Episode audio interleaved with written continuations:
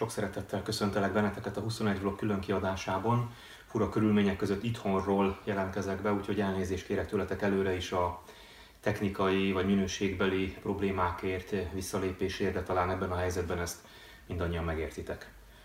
Először is szeretnék sok erőt kívánni az egészségügyben dolgozóknak természetesen, és azoknak is, akik adott esetben elkapták ezt a vírust. Egy nagyon fura nagyon érdekes és sok szempontból nagyon szomorú időszakot élünk át, és úgy döntöttem, hogy a 21 vlognak is folytatódnia kell. Úgy döntöttünk a kollégáimmal, és amit tudunk, megpróbálunk mi is ebben a helyzetben hozzátenni az emberek életéhez, ha más nem csak valami olyan tartalmat gyártani, ami egy bizonyos ideig leköti a figyelmünket. Még akkor is, hogyha ebben az adásban és az elkövetkezendő néhány adásban az a tervünk, hogy magával a koronavírussal foglalkozunk, No nem úgy, ahogy általában szoktak más tartalomgyártók, a tévé tele van és az internet is tele van ezzel kapcsolatos cikkekkel. Mi egy picit másképp fogunk hozzányúlni a témához, ahogy általában a 21 vlogban ezt már megszokhattátok. Amiből én kiindulok itt ma, az valójában egy könyv, Susan Sontagnak a Betegség, mint metafora című könyve. Ebben a könyvben Susan Sontag azt mondja, hogy a pestis és a TBC vizsgálásán keresztül, hogy a betegségben, a járványban a pandémiában feltárul az embereknek, a társadalomnak és a világnak az arca. Ő maga a könyvében a pestist és a TBC-t vizsgálja, de most nem is maga a könyv a lényeg, hanem a, a gondolat, amiben én megmondom őszintén nagyon hiszek. Tehát, hogyha elfogadjuk azt a gondolatot, hogy a lélek megbetegedése a test megbetegedését okozhatja, akkor ez talán a közösségre, az egész világra is igaz lehet. Vagyis, ha megvizsgáljuk és megnézzük ennek a jelenlegi koronavírus járványnak a jelenségét, akkor abban nem csak egy vírus ismerhetünk meg, hanem megismerhetjük saját magunkat is, azt a világot, amiben élünk, megismerhetjük a 21. századi emberiség kollektív tudatát és tudattalanját, és én ebben az adásban arra vállalkoztam és vállalkozom, hogy hat ilyen szimbólumot, vagy hat ilyen metaforát felvázoljak, és egy kicsit ki is bontsam őket, amelyen keresztül talán mélyebben meg tudjuk érteni, hogy mi is zajlik itt körülöttünk. Az első metafora, amit választottam, ez a falra festett ördög. Ugyanis az elmúlt évtizedekben az egész világ egyfajta apokaliptikus hangulatban élt. Miközben fogyasztottunk, fogyasztói társadalomként élveztük az életet, egyfajta hedonisztikus életet élünk és éltünk, azért a zombi filmek népszerűsége és a közhangulatnak bizonyos jegyei, vagy akár a politika bizonyos folyamatai rendre apokaliptikus képeket festettek a falra. És mintha volt, lett volna a társadalomban egyfajta várakozás, nem feltétlenül azért, hogy bekövetkezzen, csak valamiféle érzés vagy sejtés, hogy, hogy, hogy valami rossz felé tart ez a világ, valami csattanás felé halad ez a vonat. És ezt a politika ki is használta, itt nálunk is, itthon is, amikor áll problémákat, vagy fél problémákat, vagy féligasságokat ördögként a falra festett, és azt mondta, hogy majd ettől az ördögtől én megvédelek benneteket. Ugye az áll probléma persze álmegoldásokat okozott, vagy álmegoldásokat eredményezett, egyúttal viszont kiváltotta a társadalmi hisztériát. Fölfestettük a falra az ördögöt, és íme az ördög most megjelent. Most nem áll problémával kell megbirkóznia a politikának, jelen pillanatban egy valódi problémával kell megbirkóznia, ahogy Puzsér Robert fogalmazott az egyik kötött fogás adásában, szerintem nagyon jól, a történelem visszatért. És most ezzel valamit kezdeni kell, a jelenlegi kormányoknak, beleértve a mi kormányunkat is, nem egy áll problémát kell álmegoldásokkal imitálva megoldani, hanem itt egy valódi problémával kell szembenézni. Az ördögöt tehát a falra festettük, és ahogy ezt a mondás is tartja, az ördög megjelent. A másik metafora, amit ezzel kapcsolatban használnék, az a hálózat csapdájában. Ugye manapság nagyon divatos, én magam is nagyon szeretem, hogyha a különféle jelenségeit a világnak hálózat elméleti szempontból elemezzük. És ez az egész is elemezhető ebből a szempontból, hiszen az egész világ egy hatalmas nagy networké, egy hatalmas nagy tá- hálózattá vált, úgy szoktuk mondani, hogy egy globális faluvá. Na most a falura sok minden jellemző, az egyik jellemzője az, hogy ha a faluban valahol valamelyik utcában valami baj történik, akkor, abban, akkor azt az egész falu megéli. És hogyha a világot egy globális falunak fogjuk fel, akkor ebben a faluban valahol, Kínában történt egy baj, és most ez az egész világ megérzi és átéli, hiszen egy hálózaton keresztül nem csak a vírus terjed, vagy nem csak az információk terjednek gyorsan, hanem a vírusok is. Ez történt velünk, és ennek a vírus terjedésnek egy érdekes jelensége, hogy mindenkire veszélyes. a hálózatban nincsenek kitüntetett személyek. Ugyanúgy elkaphatod te is, mint ahogy én is, de elkaphatja Tom Hanks is, Károly Herceg is, vagy lehet, hogy már, már Donald Trump is elkapta. Bárki. Sőt, ugye egyes elméletek szerint, vagy maga a hálózat elmélet magyarázata szerint, azok, akik a hálózat erős csomópontjai, tehát nagyon sok kapcsolattal rendelkeznek, például hírességek, politikusok, lásd például labdarúgók, sportolók, könnyebben elkaphatják, annál az egyszerű ténynél, abból az egyszerű tényből fakadóan, hogy sokkal több emberrel érintkeznek. Tehát ők a hálózatnak az erős csomópontjai, úgyhogy jelen pillanatban létrehoztunk egy nagy világhálózatot, és ennek a hálózatnak a csapdájába kerültünk. Ez volt a második szimbólum, amit érdemes szerintem tovább gondolni. A harmadik szimbólum szintén egy csapda helyzet, ez pedig a 22-es csapdája nevet választottam neki, mert egy szörnyen nehéz dilemma kezd itt körvonalazódni a fejünk fölött, amiről igazából nem illik beszélni. Nem is szabad beszélni, mert annyira kellemetlen és annyira bántó dilemma, hogy, hogy mindenki szereti elhallgatni, én nem fogom. Én, besz- én nem fogom, én beszélni fogok róla, még hogyha számomra is rettenetes maga a dilemma, de ahogy telik és múlik az idő, ez a dilemma egyre inkább sűrűsödik itt a fejünk felett, és maga, miről is beszélek, miről is szól ez a, ez a dilemma? Arról szól, hogy ugye két lehetőségünk van. Amennyiben az ellenszer nem érkezik meg, mármint ha az ellenszer megérkezik, akkor természetesen eh, minden megoldódik, vagy legalábbis reméljük.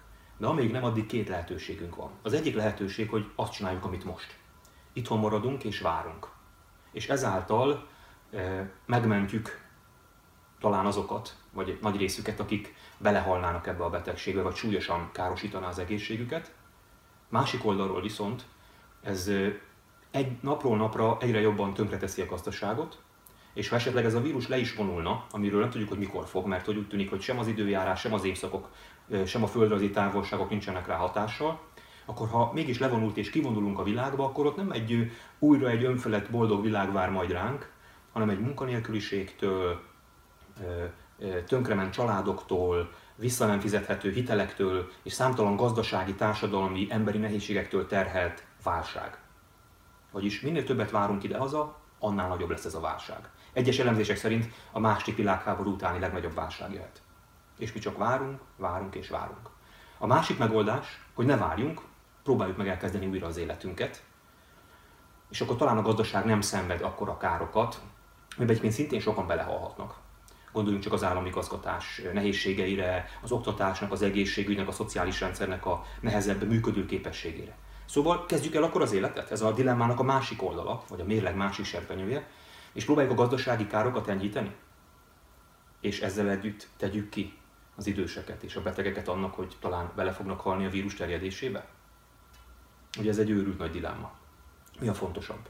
Az idős embereknek, a beteg embereknek az élethez való joga, és az ő életük meghosszabbítása, amihez mindenkinek joga van, és mindannyiunknak vannak ilyen szeretteik, akikért, akikért nagyon aggódunk, vagy a másik oldalon a gazdaság beindítása, ami, hogyha nem sikerül, ha válság jön, akkor azzal a történelmi tapasztalatokból tudjuk, hogy nagyon sok rossz jön, és szintén sokan belehalhatnak.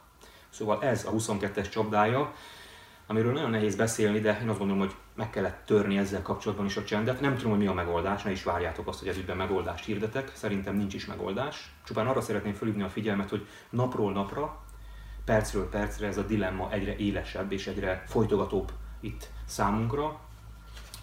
Úgyhogy nagyon jó lenne már egy ellenszer, mert akkor ez áthúzná ezt az egész dilemmát. A negyedik szimbólum, amit szeretnék felrajzolni, ezt úgy fogalmaztam meg, hogy a társas magány, amiből átkerültünk a magányos társaságba. Ugye a társas magány az annak a szimbóluma, vagy annak a kifejezés, amiben az elmúlt időszakban éltünk. Hogy nagyon sok ember vett bennünket körül, akár az offline, akár az online térben, úgy éreztük, hogy elképesztően sok kapcsolatunk van, de valójában elidegenedtünk egymástól, egy magány, magányos állapotba kerültünk mindannyian, a virtuális térben picit beszűkült módon éltük meg a kapcsolatainkat.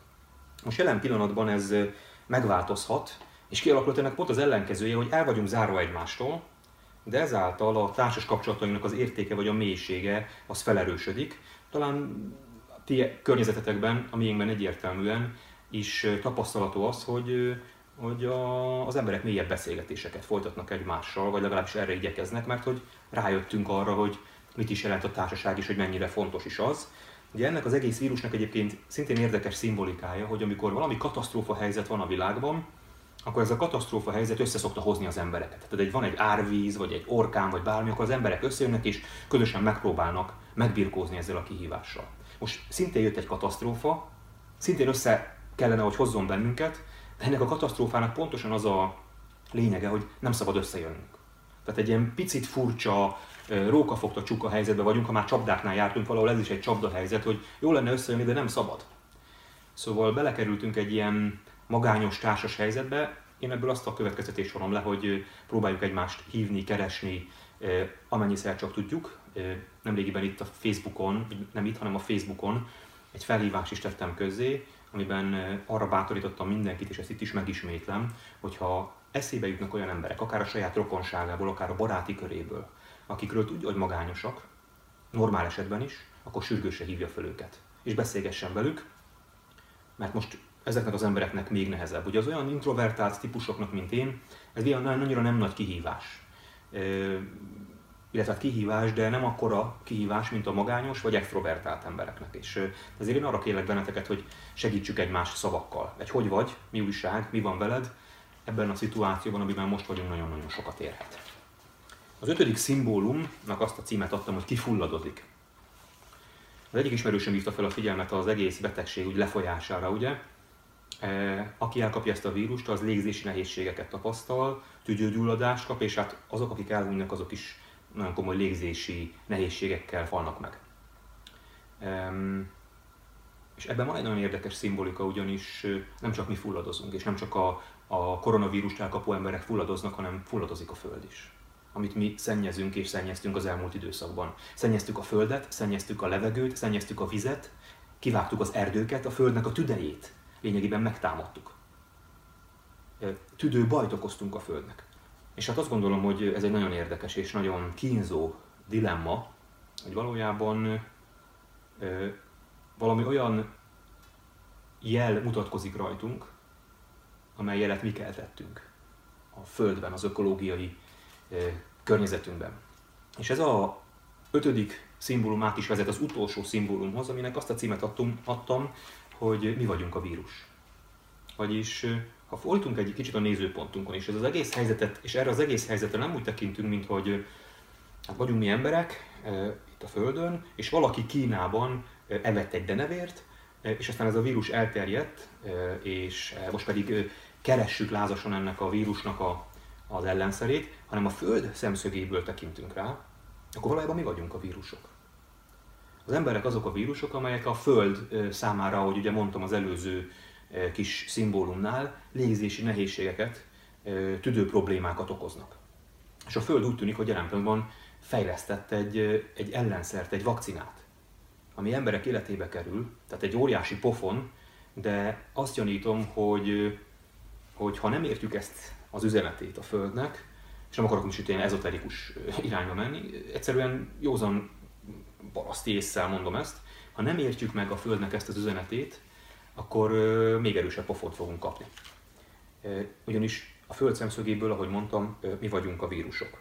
Nagyon érdekes egyébként, hogy kicsit tragikomikus is, már mennyire ebben a szituációban bármi komikus lehet, hogy elképesztő energiákat fektettek bele az elmúlt években környezetvédők, zöld mozgalmak, zöld aktivisták, maga Greta Thunberg abba, hogy fölhívják a figyelmet az ökológiai válságra, és ez nem sikerült, azért valljuk meg őszintén nem sikerült. Nagyon sokan egyetértettünk ezekkel a mozgalmakkal, de nem nagyon változtattunk az életünkön. Most egy denevérzaváló kínai lényegében pár nap alatt többet ért el, még ha nem is ez volt a célja valószínűleg, az ökológiai tudatosság terén, mint az elmúlt évtizedeknek a környezetvédelmi munkái. Ez is, ez is egyébként valahol elgondolkodtató. Úgyhogy ezek voltak ezek a kis szimbólumok, amelyeken keresztül próbáltam értelmezni számotokra, hogy mit is érzek én a koronavírus kapcsán. És zárásképpen, mert hogy lesz folytatás, azt a kérdést vetném fel, amit nagyon sokan megkérdezünk, hogy mikor ér véget végre. Szerintem ez egy rossz kérdés, ugyanis ez már véget ért. Mármint az a világ ért véget, ami a koronavírus előtt volt. Tehát amit most mi várjuk valaminek a végét, hogy visszatérhessünk oda, ahol a koronavírus előtt voltunk. Csak az a helyzet, hogy már nem lehet visszatérni. Ez a világ már nem lesz olyan, ez a világ már egészen más lesz, hogy jobb lesz-e vagy rosszabb, ezt nem tudom, ez majd tőlünk függ, de hogy más lesz, az biztos. Tehát nem azt kell kérdezni, hogy mikor érez véget, hanem azt kell észrevenni, hogy ez már elkezdődött. Ez egy új korszak, meggyőződésem szerint gazdasági, politikai, társadalmi, emberi, egyéni következményekkel is, és sokkal inkább, miközben persze védjük a védhetőt és mentjük a menthetőt, és minden meg kell tennünk azért, hogy az emberi életeket mentsük, de közben az egyik szemünkkel szerintem már a jövőt kell keresni és figyelni, ugyanis ez nem fog véget érni. Azt gyanítom, hogy ezzel együtt kell élnünk, meg kell találnunk a megoldásokat arra, hogy hogyan éljünk ezzel együtt, társadalmi, egyéni, közösségi szinten vagy világszinten egyaránt. Úgyhogy nem véget ért, hanem most kezdődik. Ez talán a, a legfontosabb szimbólum, amit ma üzeni szeretnék nektek, és hogy mit tegyünk, vagy mit lehet tenni, ezzel majd a következő adásban szeretnék foglalkozni, mert hogy természetesen véleményem az van. Köszönöm, hogy meghallgattatok, mindenkinek továbbra is sok erőt kívánok, az orvosoknak, az ápolóknak, a mentősöknek, az egészségügyben dolgozóknak, a segítő civileknek nagyon köszönöm és nagyon sok erőt kívánok, nektek pedig a családban, a barátok és a szerettek között nyugodt otthonmaradást. Sziasztok!